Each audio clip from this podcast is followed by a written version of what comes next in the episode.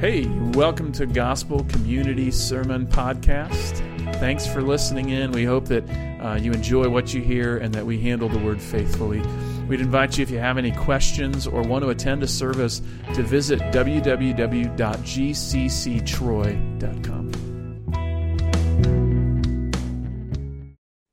When I was about 10 or 12 years old, I was uh, playing basketball now, you need to understand, in order to understand the fullness of this story, you need to understand that my athletic achievements were few and far between. Okay, we'll just say it that way. So I'm playing basketball. I'm at the three point line. I'm guarding my man. And the point guard comes down and he's telegraphing he's going to pass it to my man. And, and, and I'm looking and I'm saying, This is my moment. This is my thing.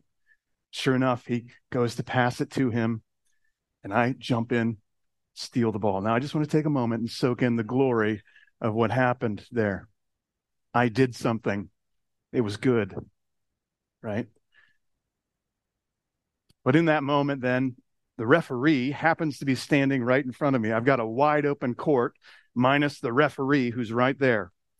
And I'm right on the boundary line. I start dribbling uncoordinatedly is enough, like a giraffe with a basketball or whatever. And so, sure enough, he's right there in front of me. The boundary line's right here. And I think, this doofus is in front of me. I can go around the boundary, right? So, sure enough, I go out of bounds. He calls me out of bounds like he should have. And in my heart, I was so frustrated. My arms started to do this thing toward the referee.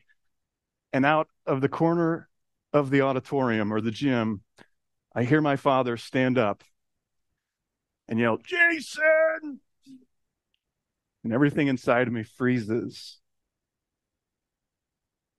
This morning, we find Israel at the base of Mount Sinai.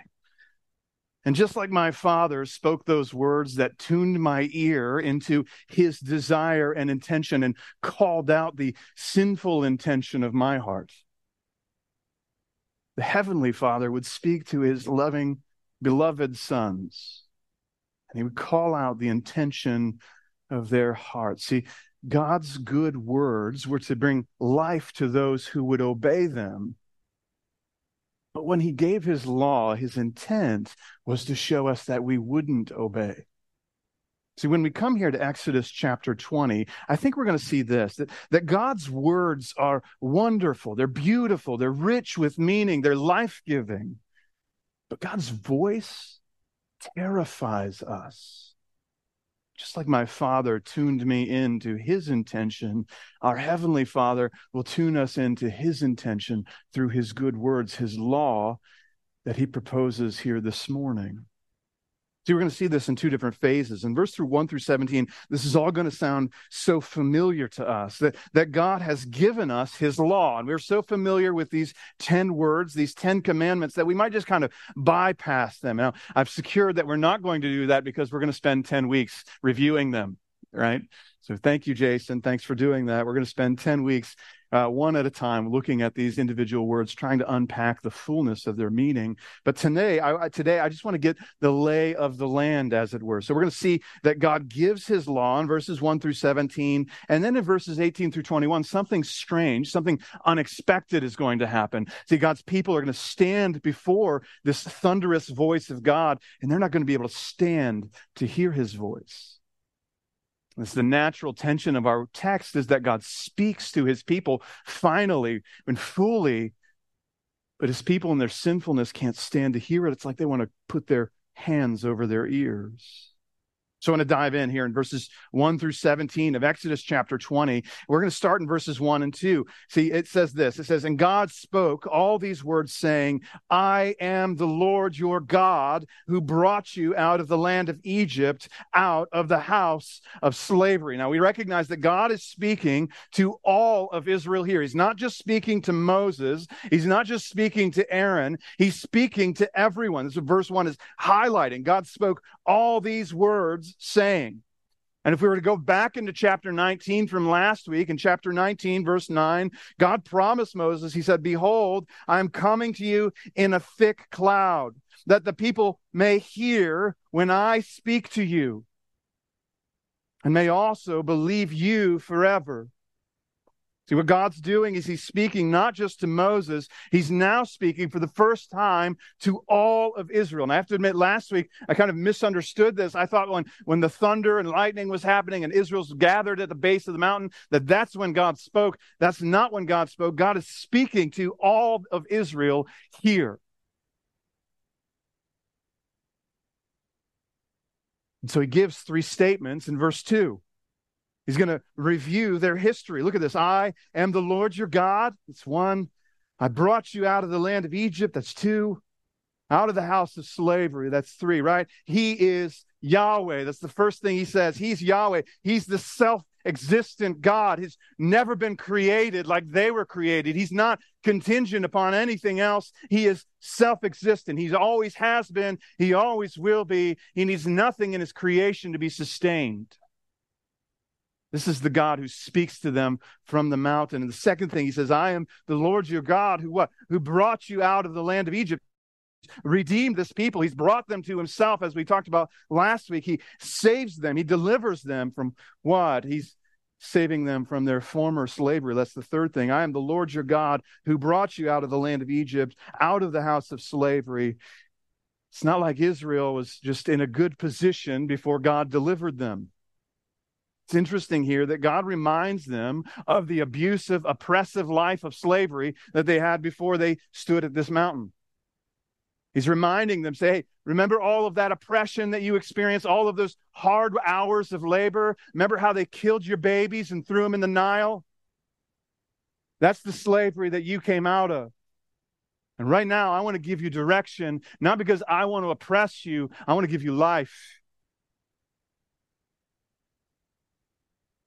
What marked Egypt's influence, what marked Egypt's slavery was this sinful oppression of other people made in the image of God. And what marks God's servants is that they are clothed and given righteousness by the God who loves them, given righteous commands. So, what happens then is he dives right into these laws. We're so familiar with these, right? In verses three through eight, we're going to see God's laws for loving him correctly. Look what he says. He says, You shall have no other gods before me. You shall not make for yourself a carved image or any likeness of anything that is in heaven or that is on the earth beneath or that is in the water under the earth. You shall not bow to them or serve them, for I, the Lord your God, am a jealous God, visiting the iniquity of the fathers on the children to the third and fourth generation of those who hate me, but showing steadfast love to thousands of those who love me and keep my commandments we want to back up for just a second here. There's a distinction that I think comes through the ministry of Jesus. See, Jesus summarized the law for us. If you remember Matthew chapter 22, someone comes to him and says, You know, uh, explain to me the law and the prophets. And Jesus says, uh, You shall love the Lord. This is the greatest commandment. You shall love the Lord with all your heart, and with all your soul, and with all your mind. This is the great and first commandment. And the second is like it you shall love your neighbor as yourself. On these two commandments depend all the law and the prophets. And he kind of orients us to the law. He gives us two different aspects. There's the primary commandment to love the Lord our God. There's the secondary commandment to love the neighbor as ourselves. And as we look at these 10 commandments, we might say, hey, these first four are about loving God correctly. And commandments five through 10 are about loving our neighbor correctly. In fact, if we were kind of pick up Alec Motyer, he he Matier, he he kind of describes it in this way. He gives us a, a sense, and go ahead and push forward to the next two slides. Go ahead and one more. Matier lays it out. He says that there's thoughts and words and actions. And so our thoughts toward God and first and second commandment, our words toward God in the third commandment, and our actions toward God in the fourth commandment are mirrored by our actions toward one another in the fifth through eighth commandment, our words to one another in the ninth commandment, and our thoughts about one another in the tenth commandment. Another way to think about this, and Motyer draws this out, is uh, commands one through four propose our, our, our duty to one another or to God. Command five creates our duty to family. Commandment 6 through 10 to our neighbor. You can see there's all kinds of ways to structure these things. But as we dive in in verses 3 through 8, we cover these quickly because each of the next 10 weeks, we're going to talk about these things. But first, he, he starts off with the most basic the gateway to these commandments. And the first commandment in verse 3 he says, God is to be first among all gods. You shall have no other gods before me. And we just got to stop and say, this isn't to legitimize other gods. That's not a thing. In fact, Paul says, hey, uh, other gods are not a thing in 1 Corinthians chapter 8. But second, he kind of fleshes this out a little bit more. We're not to, to make images of God and worship them in verses four through six. In short, God is a God of jealousy who judges, and, and he has steadfast love towards, toward those who obey him. No image is to suffice to reflect the fullness of this God who judges and shows love. No image can do that. Third thing, verse 7 we aren't to take the Lord's name in vain. We aren't to lift God up to nothing, as the literal translation would be. God tells us that we should not do so because he will hold guilty those who do.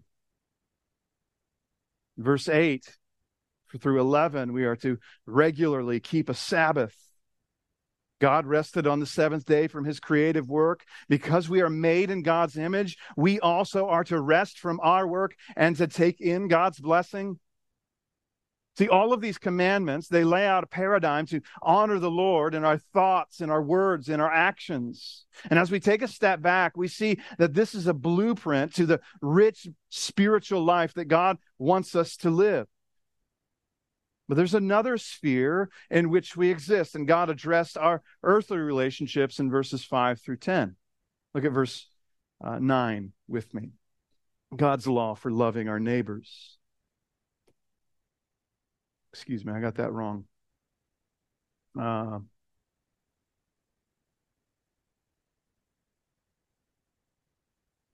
we're going to back up verse 12 honor your father and your mother that your day may be days may be long in the land that the Lord your God is giving you. You shall not murder. You shall not commit adultery. You shall not steal. You shall not bear false witness against your neighbor. You shall not covet your neighbor's house. You shall not covet your neighbor's wife, or his male servant, or his female servant, or his ox, or his donkey, or anything that is your neighbor. See, God sets forth a familial obligation here in verse 12 in Commandment 5. We are to honor our father and mother. And he gives a particular outcome in verse 12b. He says that your days may be long in the land that the Lord your God is giving you. You're here, you're a child, and even if you're an adult child, there is a process, a, a call for us to obey and to honor our father and our mother. If you're here, you're under your parents' roof right now, take heed of what he says, right? We are to notice that when we obey, there's a promise that's attached to this. This is security, this is safety for us. Commands six through nine go quick, right? We shouldn't murder. Verse 13, we shouldn't commit adultery. Verse 14, we shouldn't steal. Verse 15, we shouldn't lie. If the first commandment is kind of a gateway into the commandments, the tenth commandment is a gateway out of them. If we're going to sin against our neighbor, guess what it is? It's covetousness, isn't it? It's the thing we want. It's the thing we desire. It's James chapter 4. Why do you uh, fight and quarrel among you? Is it not the desires that wage war? You covet, you don't have because you do not ask. See, it's covetousness that leads us to break commandments 5 through 9, isn't it? As it stands, commandment 1 and 10 bracket our understanding of what it is to love our God and to love our neighbor. Have you ever tried playing a board game with a three year old? It's not fun. It might be fun for them, it's not fun for you. There are no rules, right? Any action is acceptable at the moment. You play in Candyland, they're going to pick up their guy and move him to the end and say, I win. And you're going to go, okay. Playing Monopoly, which, by the way, never play Monopoly with anyone, let alone a three year old. Playing Monopoly, it's like all of these properties are mine and you get nothing. If it weren't so cute, it would be infuriating, right? See, the truth is that the game is only enjoyable when the rules are agreed upon. Our engagement with God only can be mutually enjoyed when God's character is honored by our obedience to his commandments. Now, let's just stop and talk about these commandments because I, I, sense that there's a lot of confusion about the law in our day. See, God's laws are good. People have uh, uh at least three different misconceptions about the law that I just want to kind of just throw out there for a second. Misconception number one the law makes us right with God. If you read the New Testament, specifically the books of Romans and Galatians, we understand that that's not the purpose of the law. It's misconception number two other people keep the law. That somebody theoretically out there actually does these things consistently. They always honor their father and mother. They have never sped, said a murderous word, or as Jesus kind of redefines it in Matthew 5, they've never said to their brother, empty head. Misconception number three is that God no longer cares about the law or about our righteousness. See, as we look at the landscape of the Bible, it's consistently telling us that God's law is good. So, Psalm 19, we're so familiar. The heavens declare the glory of God, the skies proclaim the work of his hands. Day after day, they pour forth speech. Night after night, they display knowledge. But he goes on in Psalm 19, verse 7, he says, The law of the Lord is perfect, reviving the soul. And that's not our perspective on the law, is it? Our Western Americanized perspective sees the law as limitation, as hindrance, as shackles. Romans 7, Paul affirms the law is holy and the commandment is holy and righteous and good. See, sometimes God's laws don't feel good to us. We don't feel like it's good to have a sexual ethic we don't feel like it's good to have to honor our parents. We don't feel like it's good for us to not be able to tell lies. We see these things as constant limitations. They feel limiting and confining. But we understand that God's law is good in one particular sphere this morning. See, God's law is good to show us our sin. God's law is good to show us our sin. See, Paul really hammers this home in the books of Romans and Galatians. He tells us in Romans 7 that sin, seizing the opportunity afforded by the law, creates the desire to break God's law. It's as if our sinful hearts were, were clued into the idea that this is what God didn't want us to do, so we had to do that very thing right? Like it's like that toddler that you say, "Hey, Johnny, don't touch the electrical outlet because if you touch it, you could die." What's Johnny do? Extends the finger, doesn't he?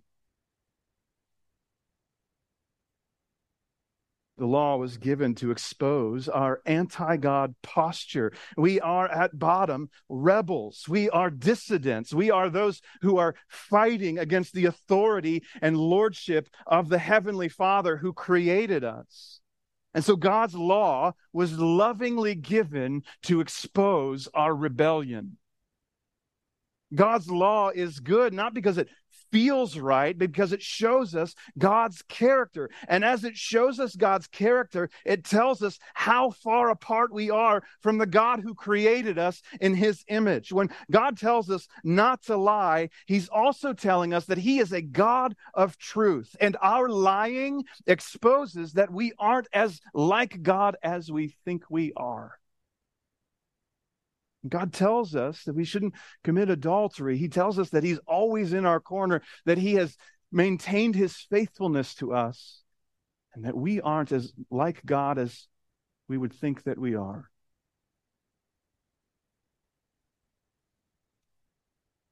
And it's like God's law is like this warning light. The other day I was driving up I 75. It's about 3:30 or 4 o'clock. I'm hitting that really busy section of I 75, I 70. And all of a sudden, I'm driving our, our car that we've only had a couple months, and uh, this warning light comes on. It says, You're losing tire pressure. Wow, that's cool. It tells me things, you know, but I just keep driving like nothing's going on. Sure enough, I start to hear in the back part of my car this thump, thump, thump, thump, thump, thump, thump. I'm too stupid to know what's going on, so I'm still driving blissfully, realizing that's probably not a semi or something else. That's my tire. Sure enough, I had to cross three lanes of traffic, had a flat tire. The warning light was there. It was telling me something's wrong. I ignored it. God's law is a warning light. It's showing us, hey, something's wrong. Something's wrong with you. Your heart isn't situated to this sovereign, holy God like you think it is.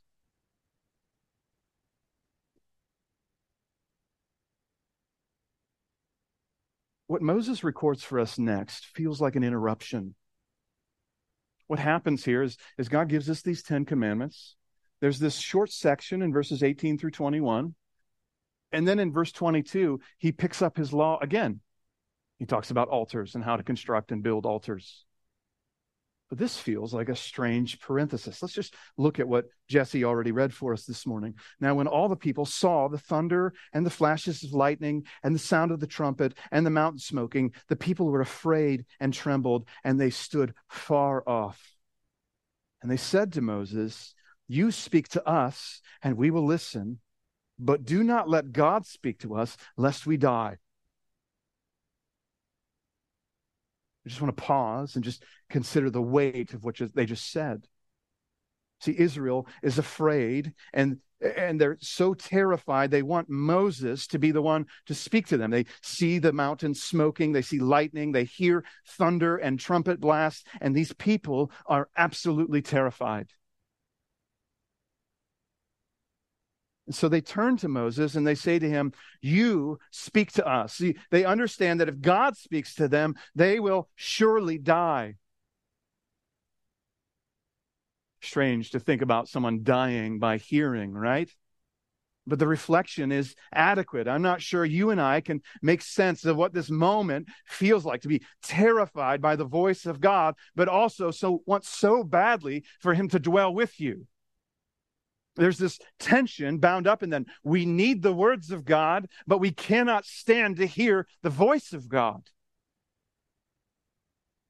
And so the natural solution is to turn Moses into the mediator. Look at what happens in verses 20 and 21 of Exodus chapter 20. He says this Moses said to the people, Do not fear, for God has come to test you, that the fear of him may be before you, that you may not sin. Now, listen to this, verse 21. The people stood far off while Moses drew near to the thick darkness where God was. We'll unpack the sweetness of this in a moment. But notice here that when the people of God need a mediator, when the people of God are staying as far away from God as possible, there was one man who went back up the mountain, went back into the thick cloud of darkness. See, Moses draws near. The section ends with Moses going back into the cloud. While all Israel is terrified, Moses has confidence to re enter, to go back in. See, we look at this and we say, okay, God's words are good, but his people are terrified. His voice is terrifying. We've established that God's word is good. It helps us to, to run with the grain of his universe, it helps us to understand the character and nature of God. But when we come to this section, Moses is reminding us that God's presence, his voice, is terrifying to hear God's voice is to be in his presence. And, and, last week we saw that the presence of God descended on Mount Sinai. There was thunder and fire and lightning and smoke, and all of God's people trembled. And this week we see this that, that they're actually vocalizing this to Moses like, You speak to us because I can't stand to hear this voice of God. It's just we think back through the history of this Old Testament already as, as we're even kind of walking through this, and we think about all of the commandments that God has given and all of the times that God's people has disobeyed his words. Right? You have Adam and Eve in Genesis 3, and they're told one thing. They're told not to eat of this tree of knowledge of good and evil. And what's the one thing they do in Genesis 3? They disobey the voice of God. In chapter 4, Cain and Abel. Cain rises up and kills his brother. His guilt cries out to the Lord in his brother's blood. Abraham is called by the voice of God and is consistently like selling his wife off, like telling him everybody he's her, she's his sister. not protecting her. Jacob is a liar and a deceiver. Time after time, these people of God are just disobeying his words time and time again. And we stop and we say, No wonder the voice of God is terrifying. No wonder the voice of God is so scary to us because we have rebellion bound up in our hearts. We have sin bound up in our history and we need grace and mercy. It's like it's like that child that when he puts his finger toward the outlet and you scream his name, say, Johnny, don't, and he jumps. He's so terrified of your voice because he was caught in the wrong. See, we have this tension then here, don't we? God's words are good, but his voice is terrifying. You know, if I remember correctly, when I was at my height of my basketball career there in the back seat when my father's talking to me after that game, there was an awkward moment, a confrontation. But by the time that car ride was done, everything was fine again. There was a reconciliation that had happened, right? My father expressed his disappointment. But the one thing I remember, by the time the car ride was over, we were good. The restoration had taken place. See, just consider for a second what Moses does in verses 20 and 21. Right, we saw that he speaks to Israel and he turns around and he heads back into the cloud. What do he says? First thing he says in verse 20 he says, Do, do not fear. Do not fear.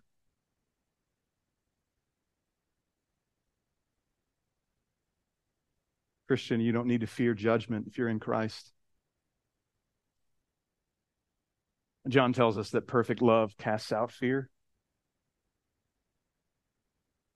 perfect sacrificial love of Jesus has cast out our fear. When Jesus went to Calvary, he laid down his perfect life so that all of our imperfection could be paid for in full. You don't need to be afraid because Jesus soaked up all God's wrath at the cross.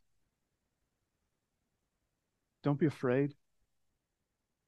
Now, here's what's fascinating about what Moses says in verse 20. Look at it for just a second. He says, Do not fear, for God has come to test you that the fear of him may be in you. You see any contradiction there? Don't fear so that you can fear. See, what happens is the second thing we see is that Moses reorients their fear. For God has come to test you that the fear of him may be before you, that you may not sin. See, Moses advocates to these Israelites for an appropriate fear. An appropriate fear of God is not looking at his coming judgment seat. Rather, it's looking at God himself. It wants to please this God, but not out of fear of judgment, but out of a proper orientation to his person, his grace, his mercy, his kindness. See, the fear of the Lord, as Moses is saying here, is a proper impetus for us to obey if we obey God's gracious provision in Christ, or if, if God's gracious provision in Christ doesn't strip us of appropriate fear, it reorients us back to the, the fear of the Lord, not the fear of judgment. Let me say that again because I totally messed it up and I want to read it again. God's gracious provision in Christ doesn't strip us of appropriate fear, it reorients our fear to the fear of the Lord and not to fear of judgment we should fear the Lord. We should not fear judgment. You get that distinction? Some of us early in our faith, sometimes it's hard. We feel like, what if I'm not a Christian? What if I'm not really in Christ? What if I'm really susceptible to the judgment of God? Well, there are lots of ways for us to assess the spiritual state that you have. But one thing that's true is if, if I'm a son of God, I have confidence in the face of judgment. Third thing he does is that he goes back into the cloud. You know, Moses becomes this picture of a mediator for us. We've talked about this many times throughout our times in Exodus. Moses is this picture of Christ. In fact, as Deuteronomy kind of closes up, Moses promises that someone else like him is going to come.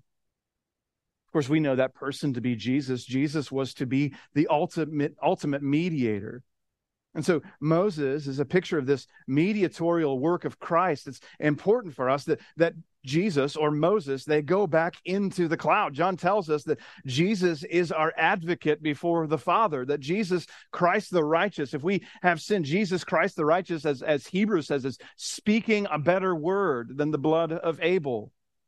Even now, when we sin, Jesus advocates us before God's throne. He stands between God's terrifying presence and God's grace needy people. See, here's the upshot of this is that we can hear God's beautiful, life giving words because of God's life altering grace. We can stand before the terrifying voice of God because Jesus bore our judgment. Because Jesus took our sin to the cross, laid his life down, and was resurrected. This isn't just a fairy tale. This isn't just some kind of story that we kind of pass around to salve our consciences. This is the true reality of God's justifying work in Christ. And Jason, that's wonderful. But how do I live in this way tomorrow? What does this passage have to do with me? How do I understand this passage to apply to the situation that I face? See, at bottom, these Ten Commandments, they say this You and I don't get to make the rules. We don't get to make the rules. It's funny to think right now that humanity has a, a strategy for dealing with God's terrifying voice. And that strategy is kind of summed up in this that uh, we change the words of God so that the voice of God becomes less frightening. We change the words of God so that the voice of God becomes less frightening. Just consider these options, right? When God says, You shall not commit adultery, we're tempted to say, Love is love, and it doesn't matter what happens in my bedroom.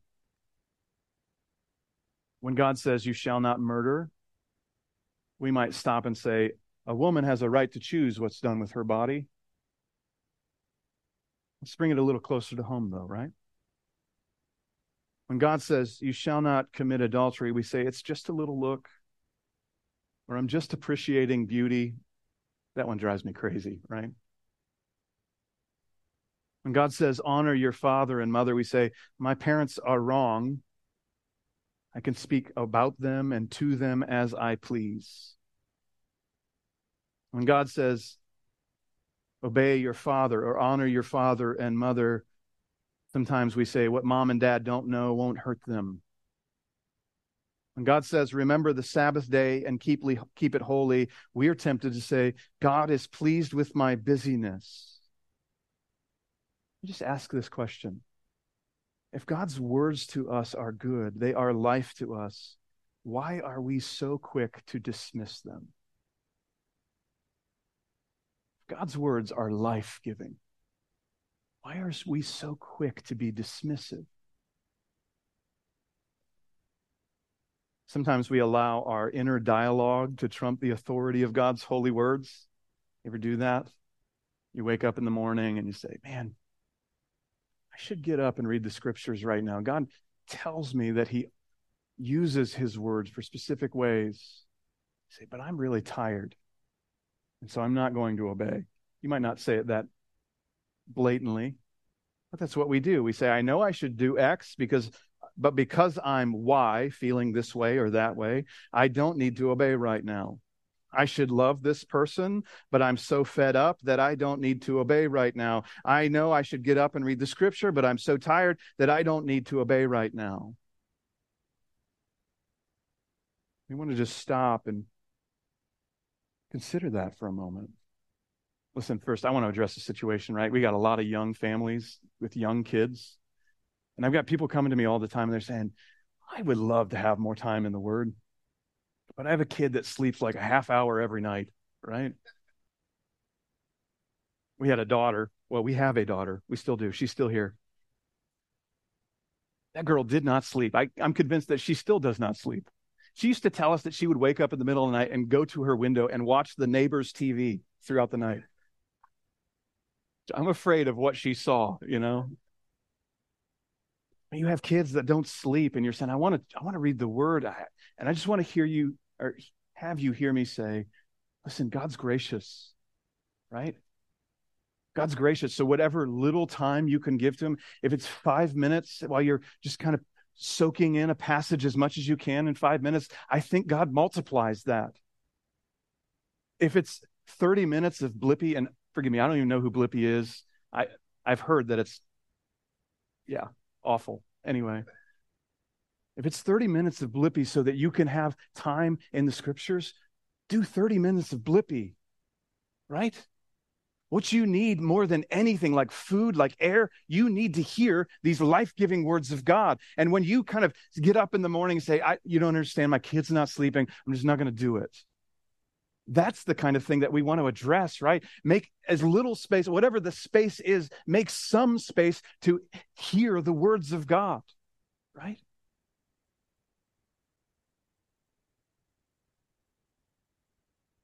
This morning, we're, we're not trying to set new laws in front of you. In fact, here's what's fascinating about this chapter. If you go through this 10 commandments, these 10 commandments, all of these things are going to be restated in some form or fashion in the New Testament. They're not going to be uh, kind of buried in the uh, you know Old Testament obscure laws like about shaving your corners of your beard and all these other things. What God is calling us to in this passage still stands today. Guess what? Just because you're in Christ, you don't get to murder right? Uh, just because you're in Christ, you don't get to have adultery. Just because you're in Christ, you don't get to do these things. They have consequences. God's law, or God's grace, our, our new era in grace, does not eradicate these commandments from us. We still should obey these things. But what it does do is it orients us to our need for grace. It allows us to see that we don't ever arrive even as I've been a Christian for 20, 25 years, I recognize that I still break some of these things. I still need God's grace and mercy. I still need a Jesus who goes back to the throne of God, an advocate before the Father, Jesus Christ the righteous. You can't do this on your own. If you were to try and fulfill these 10 commandments, wouldn't you fail? How long will it be before the words come out of your mouth that you dishonor your father and your mother? How long will it be before you tell the smallest version, the most small distortion of the truth? See, this morning, this word is meant to orient us to a God of kindness and graciousness. I wonder if we might do that. I wonder if we might consider the grace and mercy that God shows to us in the midst of these things so that we might also obey them. You know, here bound up in this passage, God doesn't just say, okay, um, go ahead and do these things. He gives two different reasons for obedience. In verse 2, he says, I am the Lord your God who brought you out of all of the land of Egypt, out of the house of slavery. He reminds them of his gracious kindness. And then he gives them the law. And we got to get that order correctly, right? We don't become right with God because we obeyed his commandments. We become right with God because of his saving, justifying work so that we can obey his commandments. Second thing he does is he instills in us a fear, an appropriate fear of the Lord that we find in verse 20. The fear of him may be before you that you may not sin. See what grace should do properly in you if it's working correctly? It should say, God has been so abundantly gracious and kind to me. I, I want to please him in everything I do. God has been so good to me to meet me with his kindness. I want to live according to his commands. Secondly, God is so holy and so righteous and so otherworldly. I want to obey him because I know that he's created this world and my obedience to him is righteousness. Those two things are both true. This week I've been reading a story of Charles Spurgeon. And Spurgeon uh, is such an interesting person. He he grows up in this Christian home where his grandfather and his father are both preachers. And so he's constantly around the scriptures. In fact, when he was three years old, he's paved or uh, leafing through a book of Pilgrim's Progress by John Bunyan. He is so oriented to the, the goodness and mercies of God. As a six year old, he goes and confronts one of his father's church members who's uh, living a wayward life. And as a six year old says to, you know, he goes into a bar, as it were, and starts, you know, talking down this guy who's in the bar, right? But he has this crisis when he's somewhere around 15 to 20. And he's recognizing he doesn't think he's converted. And what's happening time after time again is he's going to a church and he's seeing how what must I do to be saved? What must I do to to know that I'm right with God? And and pastor after pastor is not presenting the truth of the gospel until finally he he has this unique set of circumstances. First, his school is closed because of the flu that breaks out, so he comes home. He's on his way to his regular church on a Sunday morning, and a snowstorm settles in, so he can't make it to his church. He turns aside this little alley of this Methodist church that's there, 15 to 20 people. And not only that, the regular pastor couldn't make it through the snow, so just a regular church attender, a deacon, or someone else stands up and starts to preach. And the text is this Look unto the Lord. It's there through the mouth of this untrained individual, through all of the rerouting that had happened in God's sovereign purpose, that Spurgeon hears the life giving words of the gospel of Jesus Christ, that he cannot earn God's salvation, that he must look to Jesus Christ to give him righteousness, and he must turn from his self reliance and sinfulness. See, this morning, when we orient ourselves to God's grace, we want to obey. What happens in Spurgeon's life is then a lifelong trajectory of faithful service to his Lord.